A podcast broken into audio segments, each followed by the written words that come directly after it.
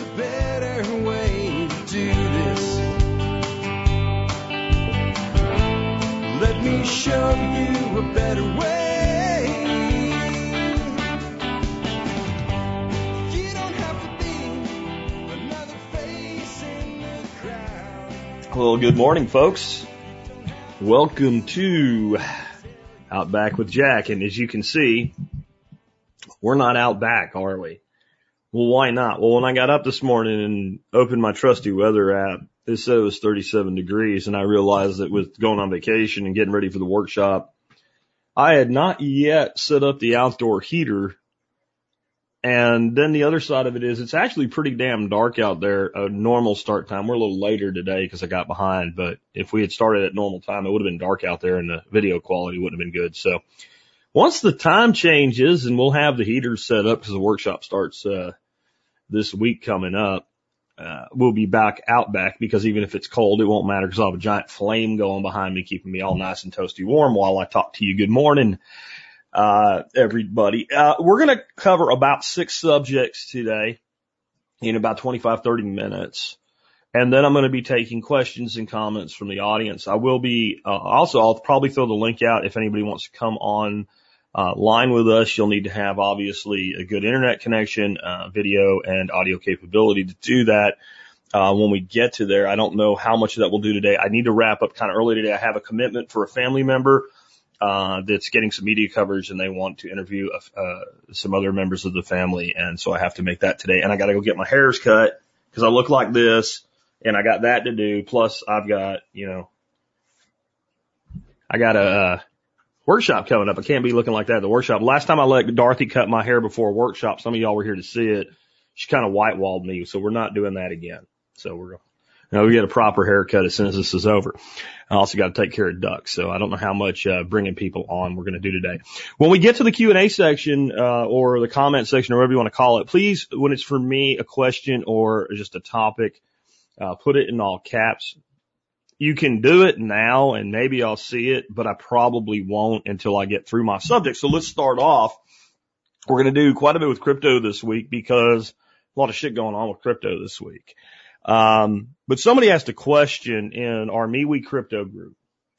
And I really recommend if you want to know more about crypto, for now anyway, the place to do that is our cryptocurrency practical discussion group on MeWe. Uh, I can't be dropping links while I'm doing this, but maybe someone in the chat can if, if someone needs it. But if you go to me, MeWe, uh, join, friend me up, you won't have any trouble finding it from there or just search for practical cryptocurrency discussion group and you should find it and one of the mods will approve you. But somebody asked a very simple question. Why do altcoins have any monetary value at all? Now, this is somebody that's done their Bitcoin homework and understands where Bitcoin's value really comes from. Absolute scarcity. We won't dig into that right now. We won't go all Bitcoin maximalist or even maximalist light on it. But this is a very reasonable question to ask.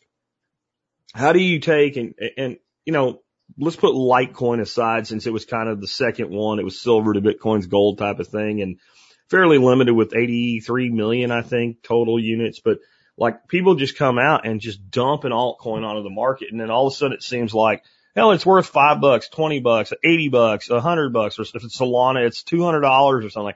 Where do these, these tokens and coins derive their value?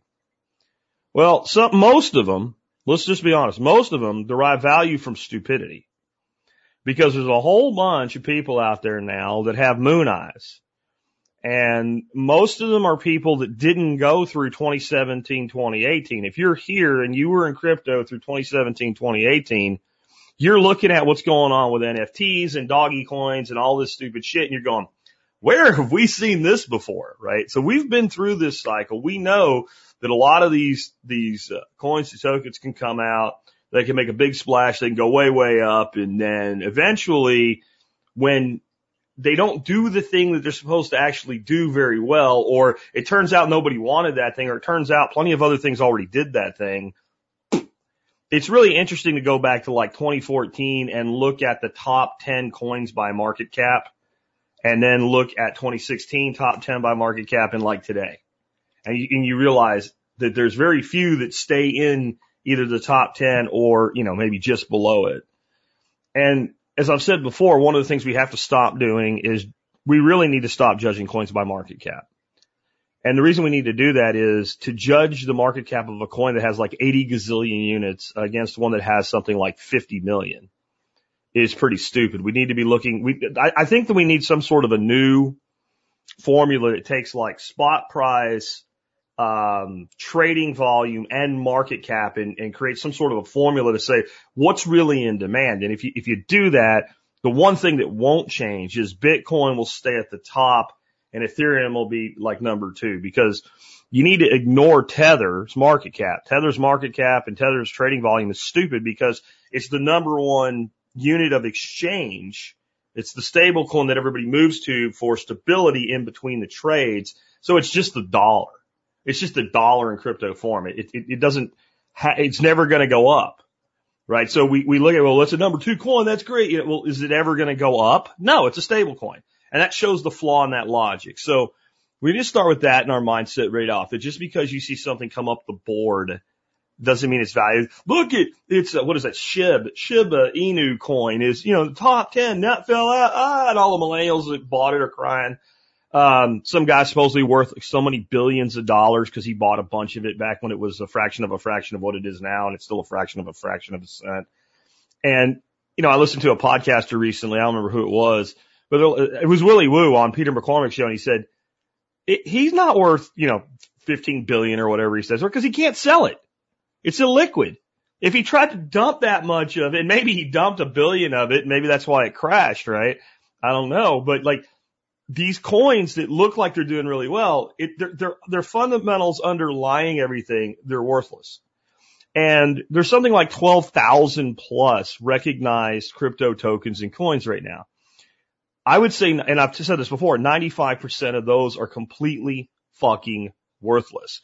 But they will trade on value as long as there's dummies willing to buy them. And as long as dummies are willing to chase price, as long as dummies are like, well, you know, Bitcoin's boomer coin now and I need to find the next one that's going to thousand X or whatever. And every time you hear of one that did, what gets left out is the other thousand you could have picked that looked just as good because they were a meme coin or whatever that didn't. so most of them are worthless. And the only reason they derive any value is stupidity and greed. Some of them have intrinsic value in that they perform a service that's lacking. If you look at an altcoin like Algorand, for instance, that is able to allow a government to set up a public blockchain for public records to eliminate things like title searches and then use the network's proof of stake concept to secure the network, not to secure the network from visibility, but to secure the network so that it cannot be altered. Right? So that we can give everybody access to, to determine does this, so if I'm going to buy your house, I go to the mortgage company, they make me pay $1,500 to a title search company to determine whether or not that title has a lien against it. And they have their whole little mythical pile of shit that they've been running that scam with for over a hundred years just so somebody can make $1,500 off everybody that buys a house. Well, if you blockchain property titles, you don't worry that somebody's going to be able to go in there and put a fake lien against it. You don't worry that somebody's going to be able to go there and change the ownership. Where if you open the database that the county or the state keeps, that's a risk. You see what I'm saying? Like anybody can look at the Bitcoin blockchain, but they can't change it. So you can use a coin like Algorand that for now is way better suited to do something like that. And then all the people that are holding and staking Algorand, well, that entity that's running that service state of Texas, the nation of Honduras, whatever, is going to pay a fee and they pay a fee in the native currency of Algo and that's how the staking rewards are derived.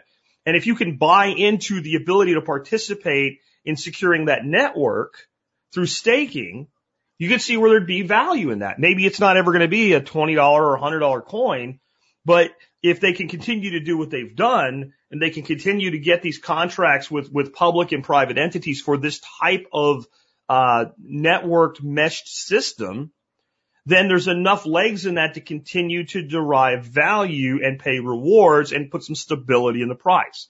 So that would be one example. There's a lot of other ways, and I'm not going to go into them today, that, that an altcoin can have value. Just another quick one would be a currency native to a platform. Because that way, the users of the platform have an identity based on that, then you have seamless integration. So if you look at something like LBC coin with Odysee or float tokens or flokins as we've been calling them in the Telegram group, and we decided a flokin should be made up of flatoshis, right? Um, you can have kind of this closed community using, like, think of Ithaca hours online. And that makes sense because then the community derives value from the value within the community. And that's best for exchange within the community. As long as there's enough value in the community, anything can be the accounting mechanism between community members and it stays out of the larger orbit of surveillance. Right? So that would be another way. And there's some other ways, but most of them are fundamentally worthless. But it's a good question. And as soon as you realize that, you realize like everything outside of Bitcoin, including Ethereum, boys and girls, is a casino. Right now, Bitcoin's gotten so big and so much momentum and so many things done and so much buy-in. The bigger it gets now, the less risk there is. Of course, the less chance there is of a thousand X from here, right? I don't know that Bitcoin will thousand X in our lifetimes ever again, but I'll take 10, 20% uh, annual appreciation on average forever, which I think is what you're looking at now. Minimum. Once we hit that point, we're not there yet. So 2x, 3x, 4x, I, I think you're looking at some point in the next five years, you're looking at million dollar Bitcoin. And everybody's going to want to own it. All right. Somebody's, no, I, no, no questions until I'm done. All right. I almost got sucked in. Uh, that's, but that's my answer on that one. Uh, let's go something that's going to sound political, but it's really not. It's just an observation. Um, let's go Brandon, right? Wait a minute. Oh, I don't have it. I need to set one of those up. Let's, uh, create a banner real quick here. We need to do this just, just for the hell of it, guys. Add banner for those on the, uh, audio podcast. I just, now I have Let's Go Brandon streaming across, um, the screen here. All right. So let's go Brandon. What I have found amusing in the last couple weeks is the lefts need to spin this. The lefts need, I, don't care that they're triggered, like triggering a leftist is like making water wet. It, it, it you breathe in the right direction and a leftist is triggered. That's, that's fine. Um, but they need to spin it. it. It comes off as incredibly desperate to me when I read an article on CNN or MSNBC. It's like, let's go, Brandon. How did we get here? Right? Or the right's new secret code. I'll tell you what a secret code is. If I say jibimblblop, and, and somebody else knows what that means that's listening to this right now, and the rest of you don't, that's a secret fucking code. Let's go Brandon is, is not a secret fucking code. Let's go Brandon is the direct result of the media attempting to spin something they didn't like. You had this moron interviewing this race car driver named Brandon, and now all the leftist media is saying, well, what happened was she didn't understand. She misheard the crowd. You don't mishear 20,000 NASCAR fans saying fuck Joe Biden. You don't mishear that. She didn't mishear it. She wanted it to go away. So in her little leftist fake world where they can't possibly be wrong, she spun it to say, and now you can hear the crowd saying, let's go Brandon. And then like, the right just goes, you know what? We're tired of your shit, fuckers. We're tired of your shit.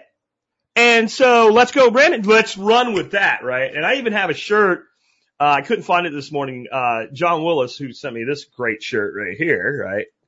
And, uh, it says, let's go Brandon, uh, on the front and back. And then it says, fuck Joe Biden. And, and like, you have to want to see it to see it. It's kind of cool. I guess that's the secret code. And I think it's great.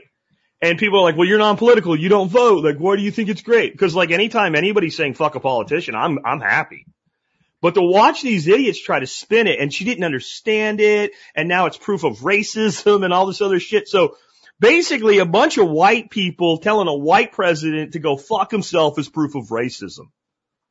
It's, it's, it's a, it's a delusion. And we're going to talk more about the mental illness that's going on in this country in just a minute. But the spin shows me absolute, total, 100% desperation like desperate, like it, what, it, what I think is happening right now, and it's not some giant avalanche. And I swear to God, if I hear one more media pundit interview somebody talking about, oh, the mama bears are coming, the papa bears are coming. Shut the fuck up. Y'all didn't do shit for the last 20 years and all of a sudden now you're mama bears and papa bears. Cut that crap out. You sound like morons. We sound just as, well, we, I'm not part of it. The right sounds just as stupid when they take one phrase and keep repeating it over and over and over again, and everybody uses the same phrase as the left does. The, the, the, the, the left's phrase right now is dog whistles, it's dog whistles, it's dog whistles, dog. You can put together montage after montage of all these idiot pundits on the left screaming dog whistle, dog whistle. And you can, you could get mama bear, papa bear, mama bears, the mama bears are coming. Like, it's just dumb. Quit grabbing other people's shit. But these guys are desperate. And I think there is an awakening to a degree, right? And we live in a country where 20% of the people control the results. This is the most important thing to understand. About 40% of people that vote, if my dog was running as a Democrat, they would vote for the dog. If my dead dog that I had to put to sleep this spring was running as a Democrat, they would vote for the dead dog before a competent Republican. And there's about 40% of the people on the other side that were going to vote Republican if it's the dead dog. And you could put a dead dog and a dead skunk against each other and they'd argue about which one is worse. And those people, despite that fact, they do that for a reason. They're principled. They know what they believe and their beliefs don't change. On some level, they are putting principle over preference. Even though I pick on them. I pick on them for believing in a fairy tale. I don't pick on them for being principled, even if I disagree with their principles. They believe the things that their party says the party stands for. And that's why they don't vote for George Bush in one election, Barack Obama the next election, and then after that vote for Donald Trump.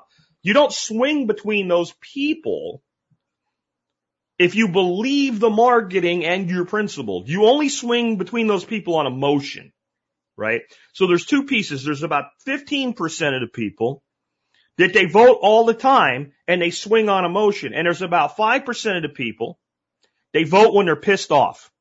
If they're basically happy, they don't vote. They don't show up. And right now, you have that 5% showing up in droves and your 15% is pushed over towards the right, the preponderance of them versus the left, and that's why they have some victories.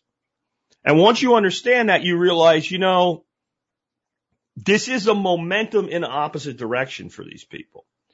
And the, the government doesn't care though. Understand that. The government's going to do what the government's going to do. You're not going to see a lot of changes legislatively or anything like that. You're really not. You might see some of like if they eventually get the White House in 2024, if there's anything left of the fucking country, you might see some of these mandates stop or whatever. But overall, it's going to be the same old, same old it's always been.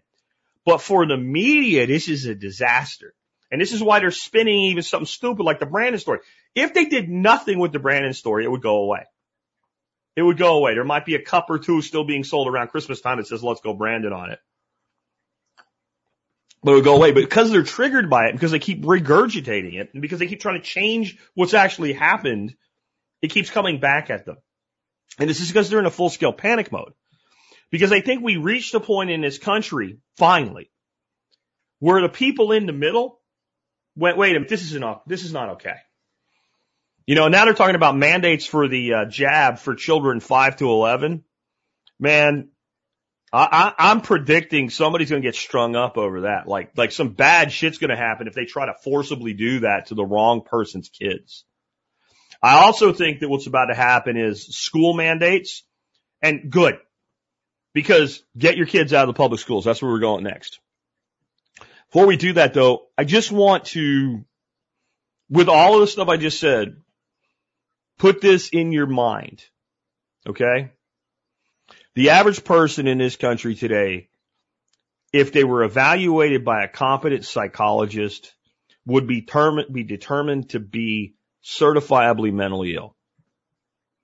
People believe things that they have no grounding in logic or reality behind. And if you ask them just a couple questions about the thing that they assert that's absolutely true, it's really important you believe too. Instead of being able to defend the idea with fact, logic, and reason, they become emotionally triggered, scream and yell and run away. That's mental illness.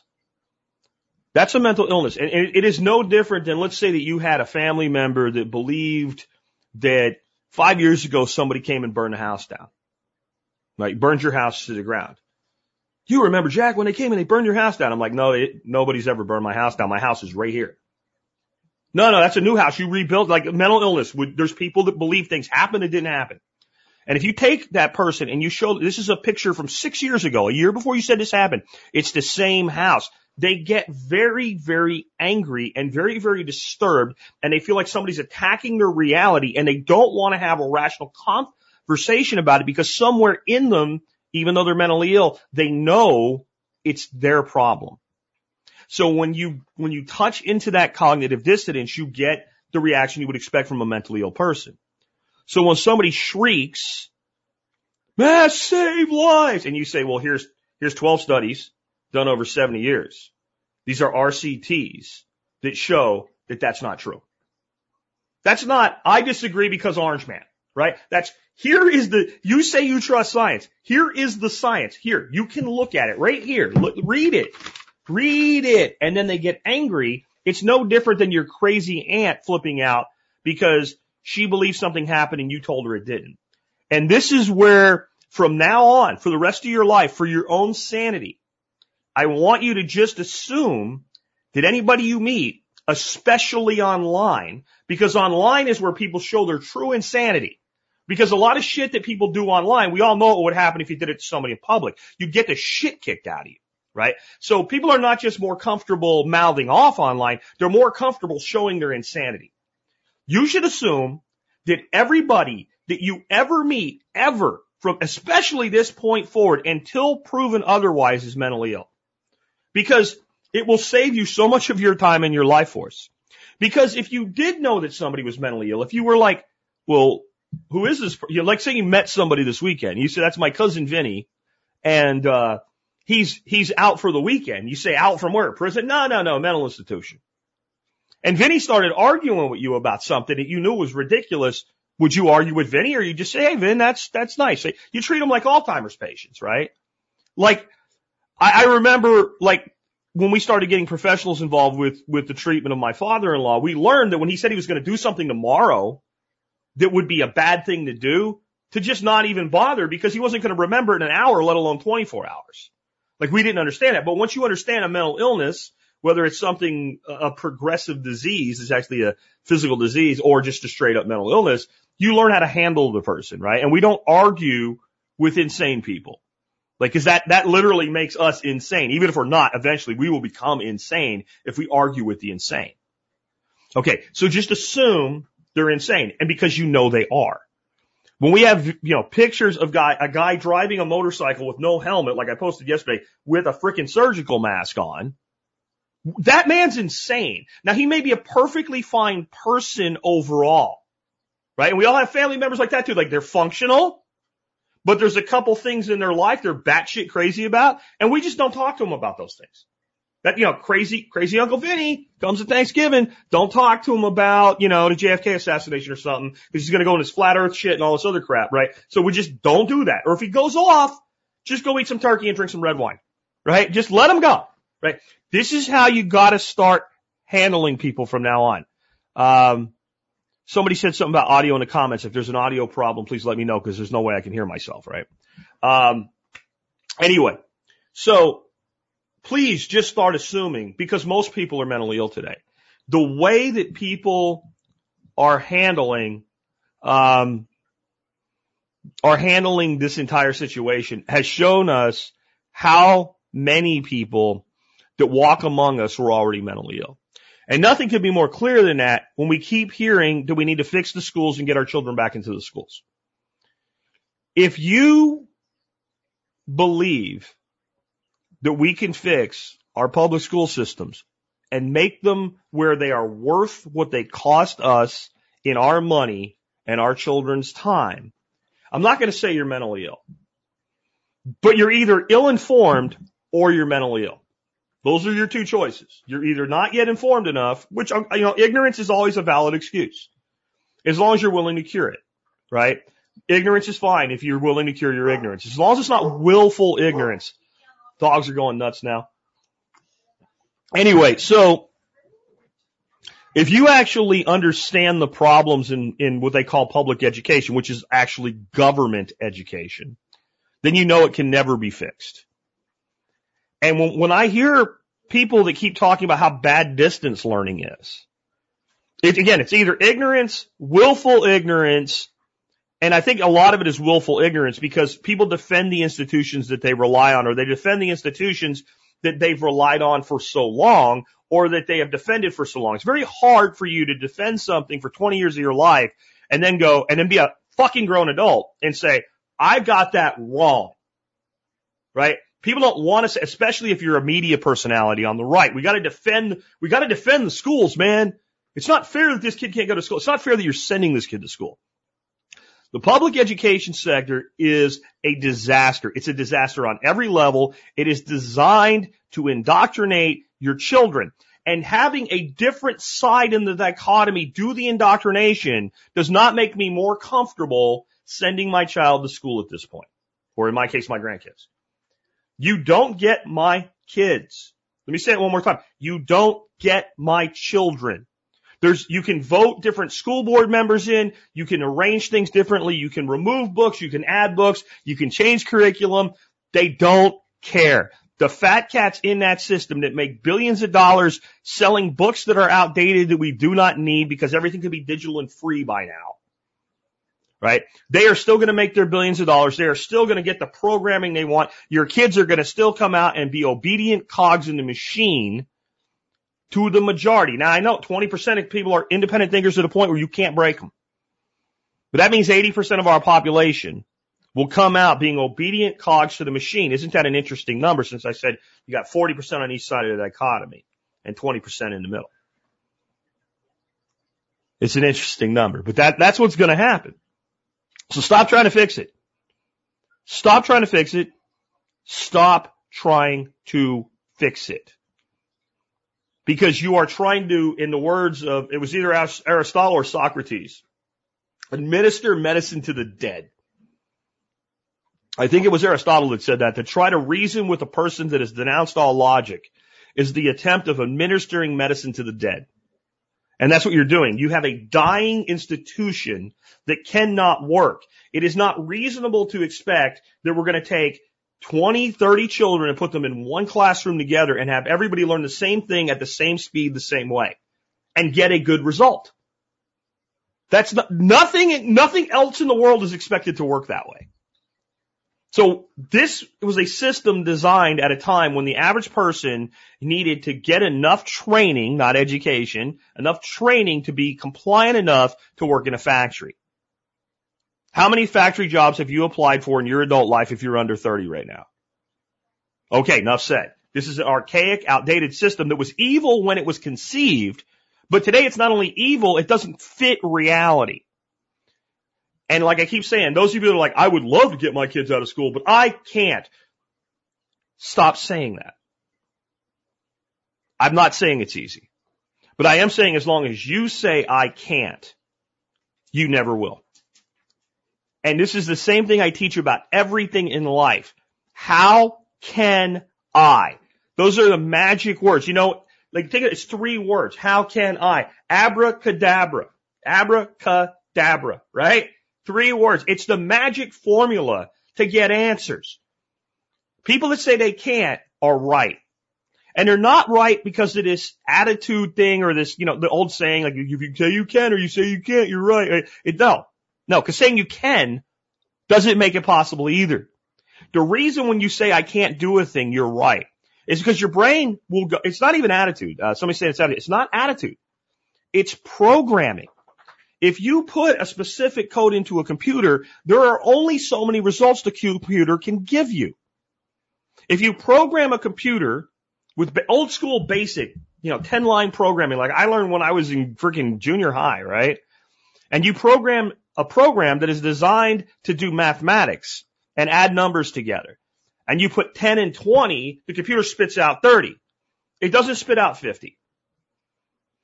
And if you put it in there to add and you put 20 and 10, it puts out 30. It doesn't put out 10. It doesn't do subtraction. It does what you programmed it to do. When you say I can't do a thing, you just programmed your brain to give you all the reasons that you can't do a thing. You entered that command line program. There's nothing your brain can do to override that. You're the master of your brain, not the other way around. You've given it a command and now it executes that command. When you say, how can I? Even when you don't have an answer right away. Now that's the latest, that's the most updated code that you gave your brain. And your brain, while you're like walking through Home Depot looking for a fitting to fix the plumbing that just broke at your, your farmstead, is going, compute, how can I homeschool my children? Compute, how can I homeschool my children? Compute. It's doing it when you sleep and you're having a dream about trying to find your keys to your car and your car's not where you left it and you're confused. Your brain is still running that background program. And it can run millions of those background programs. And those, those background programs can be reinforce my contention that I cannot, reinforce my contention that I cannot, or it can be how can I do this? How can I do that? And it's up to you. And I guarantee you, given that almost everybody in the country managed to homeschool their kids for at least three months a year ago, whatever you need to do, you've already done. You just need to, to figure out how to do it better. Take your children away from these people. This mama bear and papa bear shit. This is what pisses me off. Well, the mama bear and the papa bear stood up in Virginia. You, what do you think's going to happen? You think your school system's not going to be minimum security prison when this new guy takes over? Maybe they won't teach critical race theory. Maybe, right? But it's still going to be a minimum security prison. When, when, when we got, they say distance learning is terrible. No, distance learning is fine. My, my grandkids experience distance learning every day. It's the best education I've ever seen in my life. It comes from a place called Acellus University. Because Acellus University is not trying to keep every single teacher in a district employed whether we need them or not. They're not employing union teachers. Okay? They take the best teacher to teach this one thing and they can scale it with technology so that teacher can teach a hundred, a thousand, or five thousand kids at a time. That's the world we live in. We need to start acting. We need to use today's solutions for today's problems, not yesterday's solutions for today's problems. And all that happened was, all these parents are like, distance learning is terrible. No. The lie they told you that your, your teachers in your school were heroes without capes was seen. Any large body of people, the vast majority of people are barely competent to do the job in any industry in any sector. I don't care if it's teaching. I don't care if it's making toothbrushes in a factory. They're barely competent, the vast majority. And then you have the bottom group that are able to hide their incom, they're completely incompetent. They don't belong there. And they're able to hide their incompetence by being in a large enough group to where they can hold on, even though they shouldn't be there at all. And then you, about, about 20% are your top, your best. And when you're trying to put a schoolhouse on every street corner, you have to do that large group. And then all that happened was you just got a telescope and you got to see the shit your kid deals with every day and the incompetence of that mushy middle or maybe the bottom teachers. That's all that happened. It didn't get worse. You just saw it. Okay, what you see is is corrupt and it is unfixable. I'm going to get off that soapbox so we can cover a couple more and I can talk to you guys about some other thing. Here, crypto subject, so I get a little less mad. Guess what we have? And we've had like being developed since 2017, mobile Bitcoin mining. Mobile, and it could be mobile anything mining, but because it makes sense, it's being done with Bitcoin. What is this and what does it mean? How many of you have ever been driving across like West Texas or parts of Wyoming or something like that, somewhere where they actually pump oil? And not one little oil well somewhere off all, it's not like a big oil field and you smell a stink. It smells like, like a whale farted or something. Like a whale that ate tacos farted. And you look up and you see this big flare, this big fire going. And that's the sense of that whale fart taco eating stink, right? And, um, so B- Big Hill's asking, what is the homeschool program I use? It's called Acellus. And, uh, somebody can drop the name in the chat for me. Anyway, the, that big stink is from that big flame. what is that flame? That flame is excess methane. It's natural gas. And you might think, well, why would they do that? Why don't they bottle that shit up and sell it? And it's because it's not a gas well, it's an oil well. And wherever there's oil, there's some gas, but it's not a sufficient quantity of gas that the material necessary to actually move it somewhere makes financial sense. The oil company would lose money trying to harvest that gas. And since gas, you can't just pump it back into the ground right? It would be very expensive to do. You need some way to monetize that. So it just burns off. Well, what they have, and this is not an idea. These are deployed solutions happening like, I know they're already deployed in Texas, Wyoming, and Alberta, Canada. And it's probably other places too. But they basically have like a, like a, it looks like a shipping container and it's full of Antminers. And they have another shipping container that has a generator in it. And they go to the oil company and they say, Hey, instead of burning that shit off, you want to sell it to us at like really a cheap price. And then so they install these Bitcoin mining centers that you just pull a truck in and drop it. You hook up to the gas vent, you power the generator and you run the Antminers. And it's very, very profitable to do that because the energy is cheap and or sometimes free. I even heard of one arrangement where the Bitcoin mining company went in and sold the oil and gas company on the concept that, hey, think about it this way. We're going to put $5 million worth of hardware in there. Don't you think we're worried about security? Do you guys ever have any problem with people breaking in and screwing shit up and stealing things and stuff like that? Oh, well, yeah, yeah, that happens. Wherever you let us put one of these, we're going to have a rotating shift of additional security that helps secure the entire site. Ah, fuck it. You can have it for free. Think about that. And the math has been done. And whether you're for or against fossil fuels, we're going to use them for a long time. There's enough gas vent energy being wasted right now to power the entire Bitcoin network. Just that one source. This takes the energy argument and it's gone. And again, this is not an idea. This is not something we can. This is something that's being done. I think the company out of Alberta doing it is called Upstream Data if you want to look them up. But now what else can you do? So how do you think they're going to do, you know, geothermal mining using volcanoes in El Salvador? Well, all you have to do is set up the power generation and we just truck in data centers. Boom. Because they're in shipping containers. They could even be stacked. And then we can take any place that we're doing power generation. We have a 30% waste. Boom. Harvest that 30% waste. And now we can start generating power using clean energy sources where there wasn't enough revenue to make it worth generating that power. Power can only go about 500 miles before we start to lose it through attenuation. It's not actually called attenuation. I don't know, I don't know power well enough. I don't think it's called attenuation. In comms, we call it attenuation. So when I send a data signal, there's a, a loss of that signal. Well, that's how it works with power transmission as well. Maybe it is called attenuation. When you electrical engineer types out there can let me know if that's true. But all I know is after about 500 miles, you have nothing left. Right. So that's where you see these, you know, re, these stations, these substations that kind of repackage and push the power out. We had something similar in comms when I was in that world. But you can only go so far. So if you have this beautiful waterfall and you can put a couple turbines underneath it and start generating shit tons of hydroelectric power and you don't mess anything up. All you're doing is turning a wheel. Right? You don't even, maybe you won't even see the wheel. It's behind the, the, the waterfall and you set up a little substation to make power, but there's like a village of 2,000 people, it's not worth doing. It's not economically viable. If you can secure the Bitcoin network and be rewarded for it, all of a sudden we can start putting hospitals in places like that and powering them. And every induction or resistance, that's what it is. Somebody, somebody brought that up. So that's, that's, that's what limits that electrical transmission. But that's, that's like one of the most exciting things I've ever heard in my life. And I was listening to this, this, this, uh, like documentary about it. And the lady was talking about how it used to smell bad and I'd see all these flames and also now I see these little boxes. And I didn't see where they're doing it yet, but apparently if there's enough demand to make it worth doing, they can take the CO2 that does come off the generator and that can be pumped into the ground. And at that point, for all you people worried about carbon, Bitcoin mining doesn't become carbon neutral, it becomes carbon negative.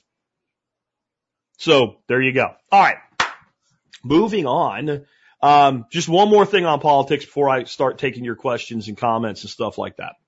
Um, the GOP shit that went on in Virginia and New Jersey, it, it does kind of seem like a punishment to the radical left, and it, it's hard not to at least, even if you're not political, have a little bit of a, a little bit of a belly laugh over it, you know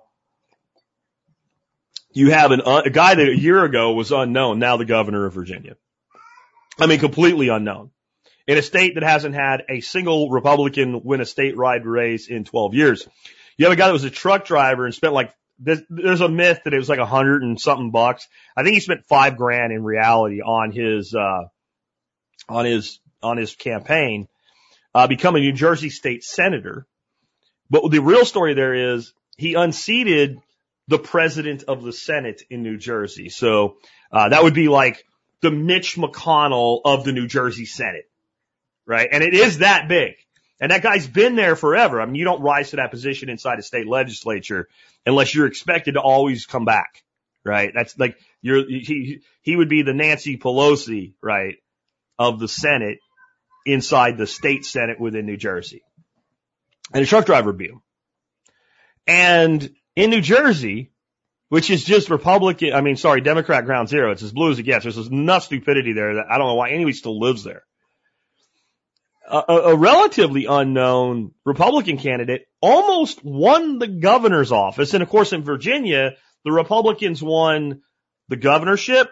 They won the lieutenant governorship with a black female Jamaican immigrant who served in the United States Marine Corps before being awarded her citizenship in the United States. And somehow that proves racism and, and, and white ignorance and white rage. Okay, sure. And then another minority won the AG in Virginia.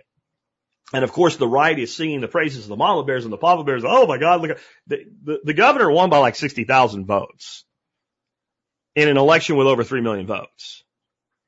That's ass hair razor thin. The, the GOP needs to not be spiking the football. All the right wing news pundits need to not be spiking the football. You barely moved enough of the 20%. And rage has taken over. Now, I'm going to tell you what I think is going to happen in 2022. There's a lot of spin from the left because they're desperate now. Oh, this doesn't mean any, like it meant everything for 2022 until they lost, right? Until they didn't do so well. Now, it doesn't really mean anything. You know, it's just local to Virginia, blah, blah. It's white ignorance. The, the, uh, Democrats are going to get killed in 2022. I mean, killed because the side that's more angry shows up. That's what happened last time. The side that's more angry shows up and first midterm after a new president takes over, they always lose the house. Go back and look how long that's happened. That's very, very typical. You come in, people ride the, the guy, whoever wins the presidency, there's enough coattail riding to take over the house. Midterm elections, they lose the house. That's why they try to get so much done in that first two years and really first year. And thank God that first year is almost over. So that's what's going to happen, but don't spike the football. We have not seen a big sway. I keep hearing the majority, the majority, the majority. Hey, if 51% is majority for you, that's fine. But if you feel good about 51%, you don't know what 49% of the country being complete idiots can do. And yeah, and Tom says will just cheat harder. Anyway, I am ready to start taking some feedback from the audience. That went 43 minutes. I wanted to do it in 30, but we had a lot of stuff to cover. Um, if you have comments for me now, please put them in all caps. And uh, if you already made a comment and you wanted me to respond, just assume I'm not going to see it at this point. Um, I did see some coming in while I was presenting, but I can't really keep like we can't have Jake you know Jake questions and stuff.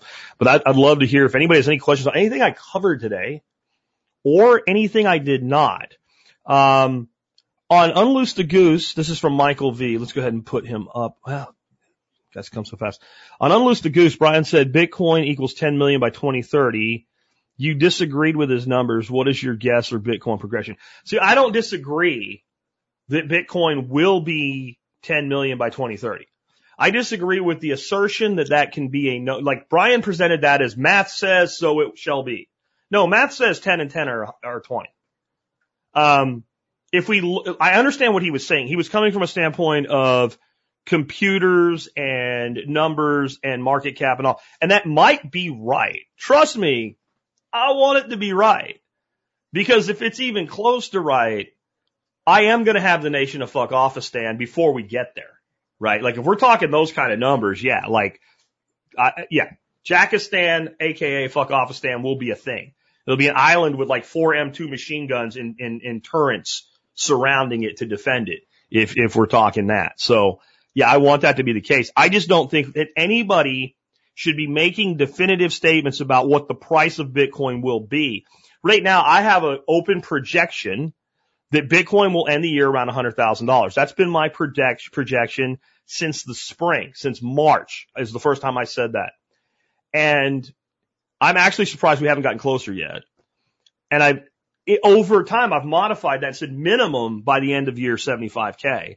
And I also think that we don't see an end of this cycle until about Q2. And I don't think this cycle ends the way they've typically ended. I think that that standard four year cycle is kind of gone now.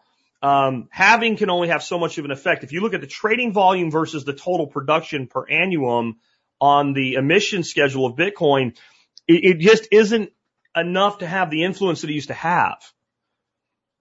If that makes sense. And when you start having, you know, ETFs and stuff come in, you get into a point where I really wish they'd done a spot ETF. And I think they will eventually. And this is basically a case of not defending the government, but honestly, they have an archaic system that doesn't work for a new world and they don't know how to make it work.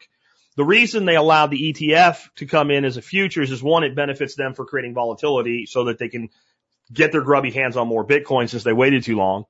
Um, but the other side is they had a framework and mechanism already in place in government regulation to allow for that. Where they, and they already had regulated futures trading in Bitcoin going on. There's no regulated spot trading in Bitcoin. So they're trying to back fit. It's like trying to make something backwards compatible that isn't. But the fact that they have ETFs with Bitcoin in them now in the United States makes it like as soon as the first teachers union buys 1% of their teacher's pension into that, it becomes impossible to ban it. And so that's why you see MasterCard, Visa, all of these companies integrating Bitcoin and crypto into their platforms. Like at that point, it's over. They're, they're the ones that lobby, right? They may make it harder to do things like decentralized exchanges and stuff like that, but, but it's not going away. Now, once you know that, then the institutional money comes. And every time they create a new investment vehicle that fits somebody else's charter, there's, you gotta understand, there's, there's literally trillions of dollars in this country that are in one way or another what you would call chartered. They're in investment funds, they're in corporate funds, they're in pension funds, and the charter defines how that money is held and what can and cannot be done with that money.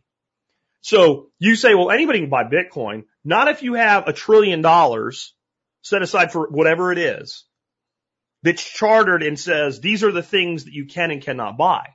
Well, almost any chartered block of money like that, if it was a publicly available investment, they would be able to buy it.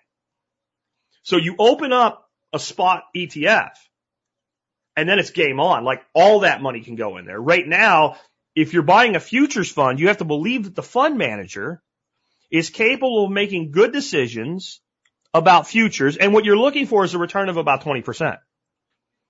You know, you could have Bitcoin do a 300% return and the futures ETF might, if the guy does his job right, they'll guarantee you 20%. I'm not going to get into how, but it's not because they're screwing you.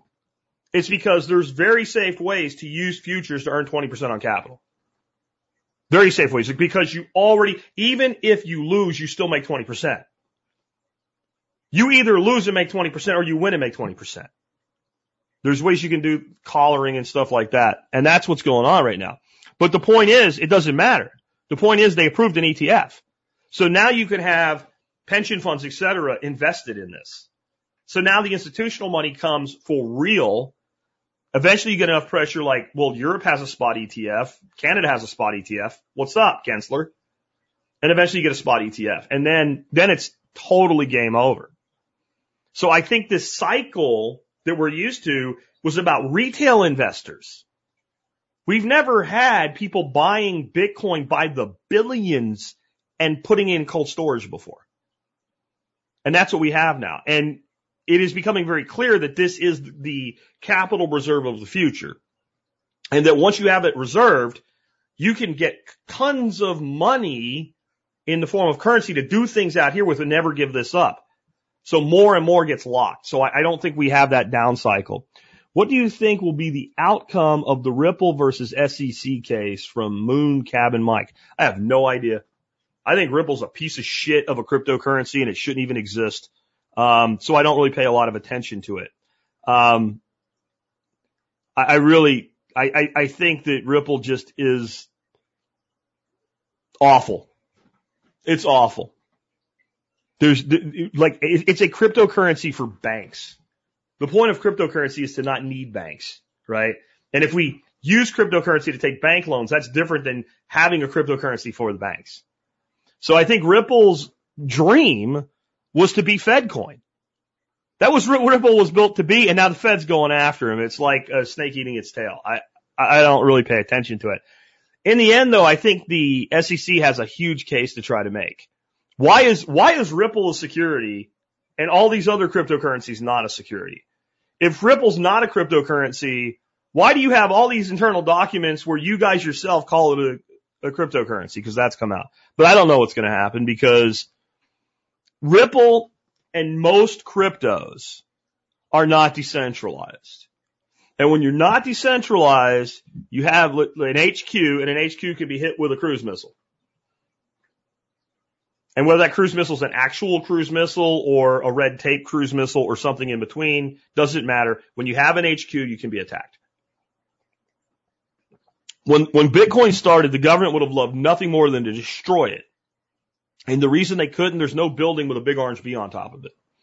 What are you going to do? You attack this place, miners move here. You attack those places, miners move there. Right? So eventually you co-opt it. And so I, I, I don't even consider most cryptocurrencies to be decentralized. If one person or one group can make a change unilaterally, it's not decentralized. When you hear all these places, well, they're burning ETH. So ETH's not decentralized. Who decided to burn ETH? The Ethereum committee or whatever. You know, I, I, hold ETH. I think it's going to make a lot of money with ETH, but it's not decentralized. It eventually could be targeted because there's somebody or something to target. And that's Ripple's problem. And that's, that's going to be anybody that spins up a crypto that doesn't have the good sense to make it a proof of work, mineable crypto and let go and let the community control changes, which is what Bitcoin is. All right. Um, Buddy says in the hydroponic system is the reason not to use white trays that was all I could find to buy. No, you can use any color tray you want. Plants won't really care. And the white trays may actually reflect a little bit more light. I use black trays because that's what I could find. Um, Hangman says, what is the best way, in your opinion, to take profits in cryptocurrency from alts? Stable coins, stack more Bitcoin, etc. I never see myself going back to traditional finance. Um, it depends. But one thing I want to be really clear on is be careful with crypto trading, making profits and not paying taxes, especially at this point. If the source crypto came from non-purchases, if everything's done through a DEX, et cetera, you're probably, if you want to just try to skate that, you're probably, probably going to be able to get away with it. But if there's any place that started, if they ever go on a full witch hunt and they want to hire like 60,000 or 80,000 new IRS agents, so they might, um, you know, once you start, you can figure things out pretty easily. Um, even if there's, even if there's privacy coins involved, if we're buying a thing where we can be tracked, going to a place and buying another thing where we can be tracked, even if they can't see what happened after that. So I hate saying this, but when it comes to things that are traceable, pay your taxes, right? Pay your damn taxes. Um, so that's actually something you should be figuring out. Like, what's the, what's the tax consequence of this trade?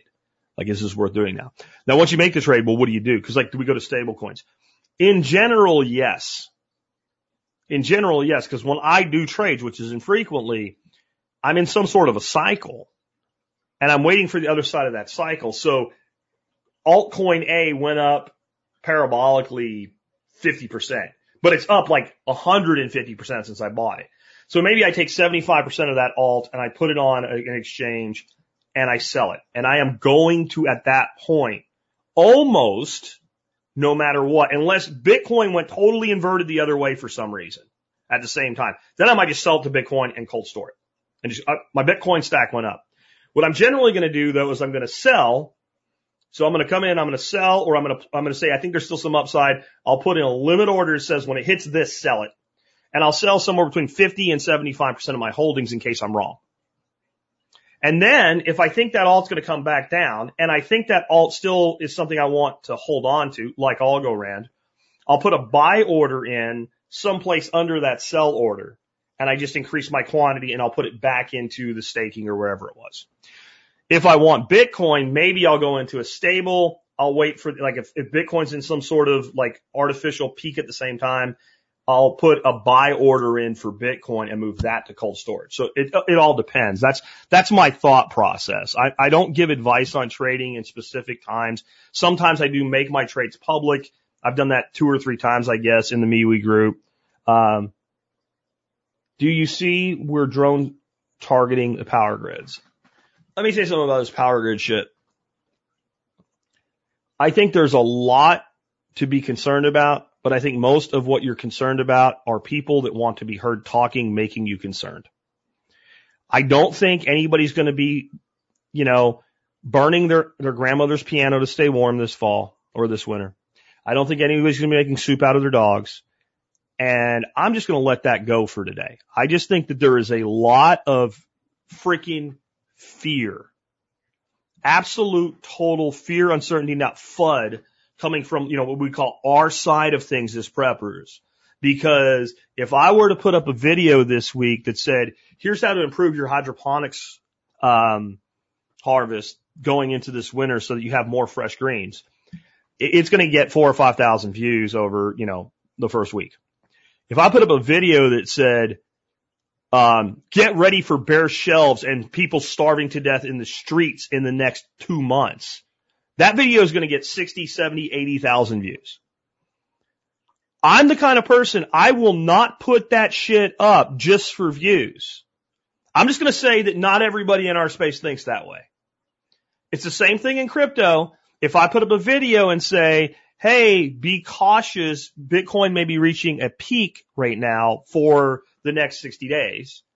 That video is going to get two or 3,000 views. If I put up a video and it says why Bitcoin will moon to 200,000 by March, that video is going to get 50, 60, 80,000 views. And in every sector we're in, that shit's going on right now. I'm just saying. And some of these people have been telling you they're going to take out the power grid. You're not going to have any food and it's going to be next month. And they've been doing it for two, three years. Just put a little bit of caution into who you listen to. K-Bonk says that I missed a taproot discussion earlier. No, uh, I haven't really talked about top taproot today and I've talked a lot about crypto, so I'm not going to talk about it much more. Uh, we're getting ready to wrap up here. I'll just say, uh, taproot is a good thing. It's been added to Bitcoin. And when you take Taproot and you add Lightning, Bitcoin is really, really private. It's not that a transaction can't be traced at all ever if resources are put in on it and you know what you're looking for. But inside the Lightning Network, which continues to grow and do more transactions and get faster and have more nodes, and you're just in there trying to find it, good luck. Good luck. And this is where I keep talking that um, even with all these alt use cases, you need to realize that in the end, Bitcoin is likely to eat everything or almost everything. Because every one of these alt use cases, we now have a maturing layered industry developing in Bitcoin that will allow Bitcoin to do all of these things. People are like, well, but what about proof of stake? What about proof of stake? You know what Lightning is? It's proof of stake. Lightning is a proof of stake using Bitcoin, the asset as the stake and Bitcoin, the network is the place to onload and offload transactions. And, and right there, all the proof of stake argument just died. That doesn't mean they won't work. Maybe it doesn't mean they're not useful, but you need us for this is dead. And that's going to keep happening. And Taproot is a big step in another version of that direction. Uh, Jack, a guy on Twitter is saying the infrastructure bill has more crypto capital controls buried in it over and beyond what was revealed a few weeks back. Probably does. Probably does. You know, this is the thing. I'm not worried about what they're going to do because I don't control what they're going to do.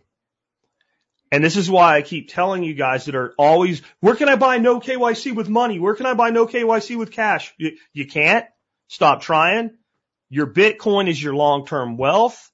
You want your Bitcoin as white and pure as the driven snow. Because eventually we're going to have a banking system that will loan against collateralized loans with Bitcoin. And if you have a few million bucks in your retirement, you're going to be able to borrow against it until you die and your kids will inherit more money than you started with. And so stop trying to hide shit.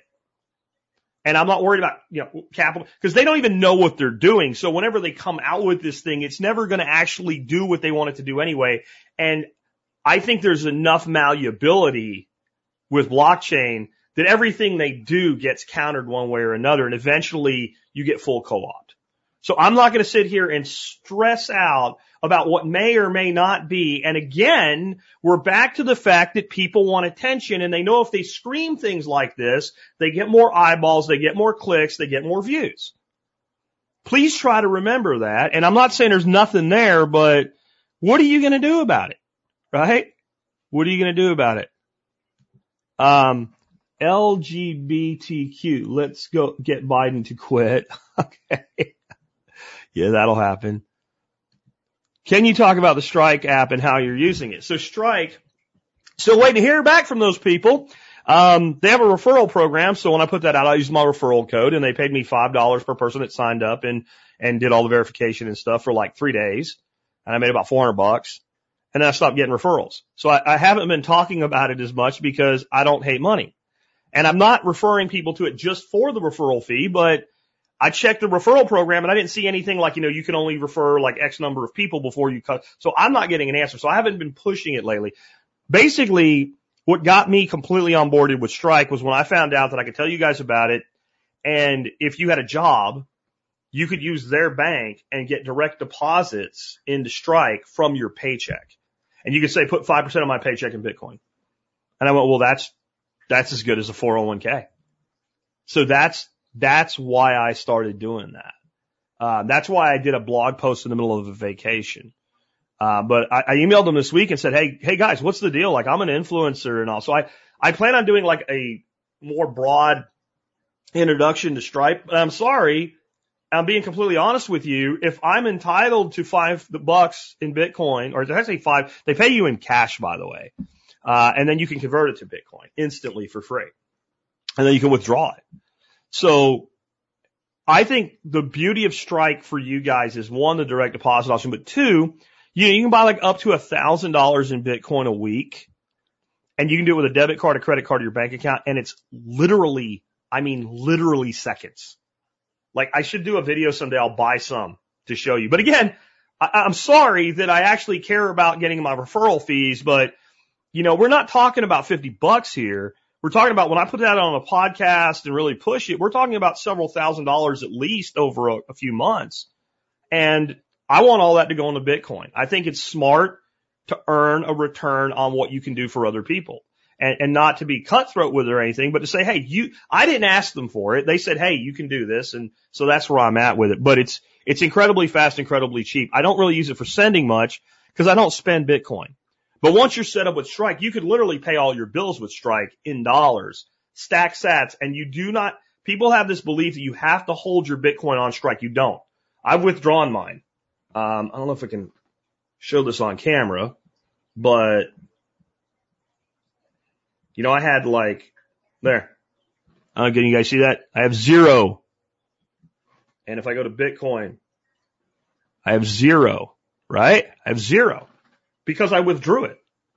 And it was very, very quick and I didn't have to withdraw it, even though Strike uses Lightning, I didn't have to withdraw it to a Lightning wallet. I withdrew it to a, a regular Bitcoin address and then I cold stored that shit. Um, I also did buy some. I bought 25 bucks worth like twice just to try it. Uh, the only downside I had was my bank is not listed in banks that, that you can link your your Strike app to. So if you want to pay your bills and, and move your fiat over to your bank to do it, you might need a, one of the larger banks. Like I use a small regional bank. Let me see. I'm going to do one more here. If I can find one more that's all caps. Uh, I won't count this one because it's so quick. Is it Strike or Stripe? Well, I use both. Uh, Strike is for Bitcoin and payments, and it uses the Bitcoin network for dollar payments or actually uses the Bitcoin Lightning network for dollar payments or for Bitcoin payments. And that's what I was talking about. Stripe is a merchant account provider that allows, you know, merchants to take, to accept your Visa and your MasterCard and stuff like that. So I use Stripe, uh, for people that pay for MSB in dollars. Um, uh, and then I use Strike for Bitcoin and for buying and, and, and what have you Bitcoin. You know, guys, one of the things we really have to understand about crypto is crypto can never be a valid method of ongoing payments in the United States until crypto is treated as a currency. And as long as crypto is not treated as a currency, people are going to be reluctant to spend it because if I spend it, not only have I lost the upside, I've incurred a tax consequence. So if I earn $500 in Bitcoin from my employer, because my employer pays me in Bitcoin, and I'm going to pay my bills with that. And by the end of the month, when I, when I cut the checks and convert, it's worth $700. Yeah, I have an extra $200 in income, but I've just incurred $200 in short-term capital gains tax. That's why people don't like the fact they're not paid in it and the fact that they're penalized for spending it. And then they, they, they, they reap the penalty of spending it on an upswing and they reap the, the loss, which hurts short-term cash flow on a downswing is why people want to just stack. And the only way you'll ever see Bitcoin or anything used where somebody pays all their bills and earns all their money in it is going to be if it's treated like a currency like it is in El Salvador.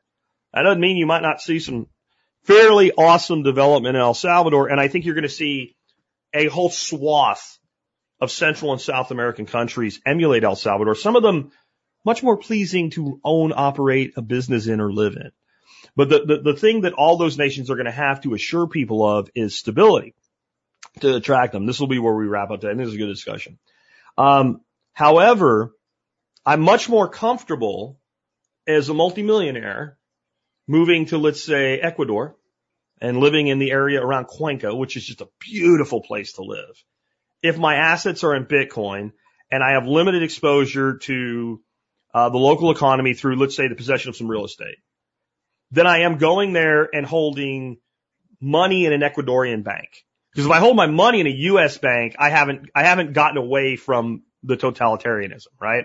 If I'm in Ecuador and I'm holding my, my wealth in Bitcoin and maybe I'm leasing a property instead of buying it and I'm only converting enough of my wealth into fiat currency, because in the words of Michael Saylor, if the money, Bitcoin, has integrity, the currency dollars doesn't have to. Because I only have enough to pay my bills for this month in fiat. And Ecuador does something fucking stupid. They can't just say, oh, look at Jack Spirko's bank account. Screw him. Let's take his money, right? No. They can't do any. All I do is show my passport and leave.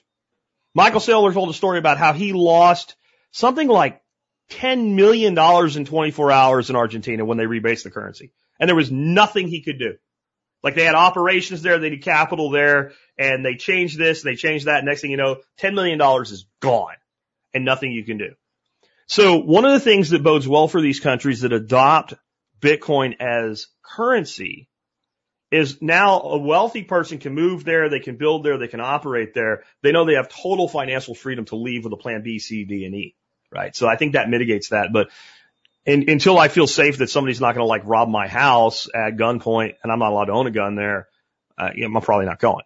But if they can build enough security and stability in their economies locally by integrating this, the amount of wealth that those nations are going to be able to attract is incredible, especially considering most of them are in places with like year round growing seasons and other things that give them a climatic stability that the rest of the world lacks as we go into a period of shortages. So with that, we'll go ahead and wrap up. Uh, I just want to remind you guys, please. Oh, so I'm going to talk about this real quick. Coinbase is doing loans collateralized by Bitcoin. Yeah, don't take those loans. The types of loans that I talk about for monetizing your Bitcoin without selling it and paying no taxes on it, we don't have them yet. This is going to be a banking system arrangement where we're literally borrowing fiat against collateralized Bitcoin. We're not there yet. There is some DeFi stuff and then there's stuff like Coinbase is doing. And I guess if someone had good plans for short-term use of capital and didn't want to sell, but the interest rates are fairly high and you can get called out on the other side of the loan if the loan to value relationship drops. I'm not talking about those. With those, let's go ahead and wrap up. Hope you enjoyed today's Outback with Jack, even though it was inside with Jack. Um, just doesn't sound as cool. They wear the Outback hat for you guys, though we will be back outside, not next week, but the following week after the workshop. I want to remind you again, we are going to live stream our presentations right here on this very YouTube channel, probably float as well, because that's just ticking a box. Um, we're going to do that with all the presentations that we'll be doing at the TSP 21 fall workshop, except for we're doing some property walks. I'm taking one group and Nick's taking another group and we're going to do the same walk twice because 80 people with a property walk is impossible to do. Um, we can't live stream that. It's too complex. It's too complicated. It's just not worth trying to do. But then we're going to go inside. I think after that we have lunch on the first day. We do it early because we don't do a full breakfast on the first day. And uh, then all the afternoon presentations Thursday will be live streamed. All the presentations, unless there's a presenter objection to doing it, somebody may not want their, per, you know, live streamed. Anybody that doesn't have a problem, we will be live streaming pretty much all day long Friday and Saturday. So even if you didn't get to come, you get a great look at this. And I'm going to talk to our, my AV guy, Hatch, um, about like once the presentations are done for today, let's set up a laptop somewhere, set the camera up, and at any point that anybody that's attending wants to just go out and live stream, this could be dangerous. that people could just talk about what's going on and whatever. And, you know, I say it can be dangerous. We've never had people abusing it, but as long as you're not dropping code words to get me, uh, the people that are coming, you're not dropping code words to get me another strike and banned or whatever, uh, will be good. So there won't be a lot of talks about jabby jabs and stuff like that. Uh, but just what's going on. Maybe we'll uh, live stream some of the karaoke crap and stuff like that that goes on late at night. There will be no live streaming of the barter blanket. Those of you who are coming need to know I do go over this before it, but if we catch you videoing or photoing things around the barter blanket, your phone, camera, whatever, goes in the fire.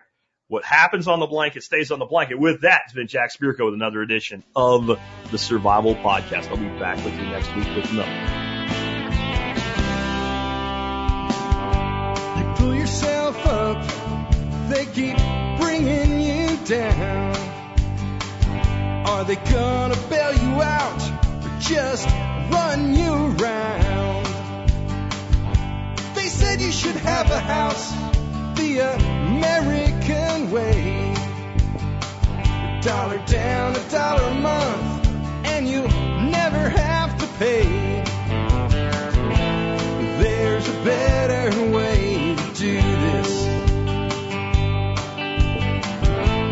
Let me show you a better way.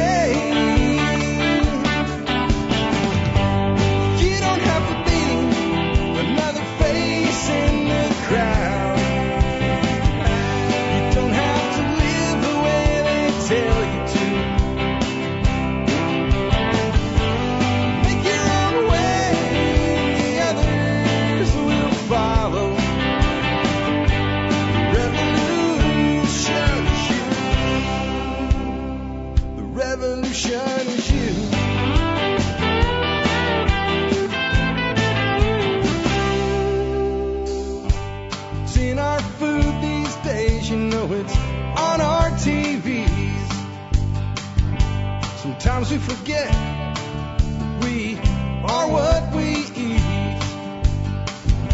I don't know the answer. It's like there's nothing I can do. It's the price we pay, I guess, when we follow all the rules. There's a better way to do this. Let me show you a better way.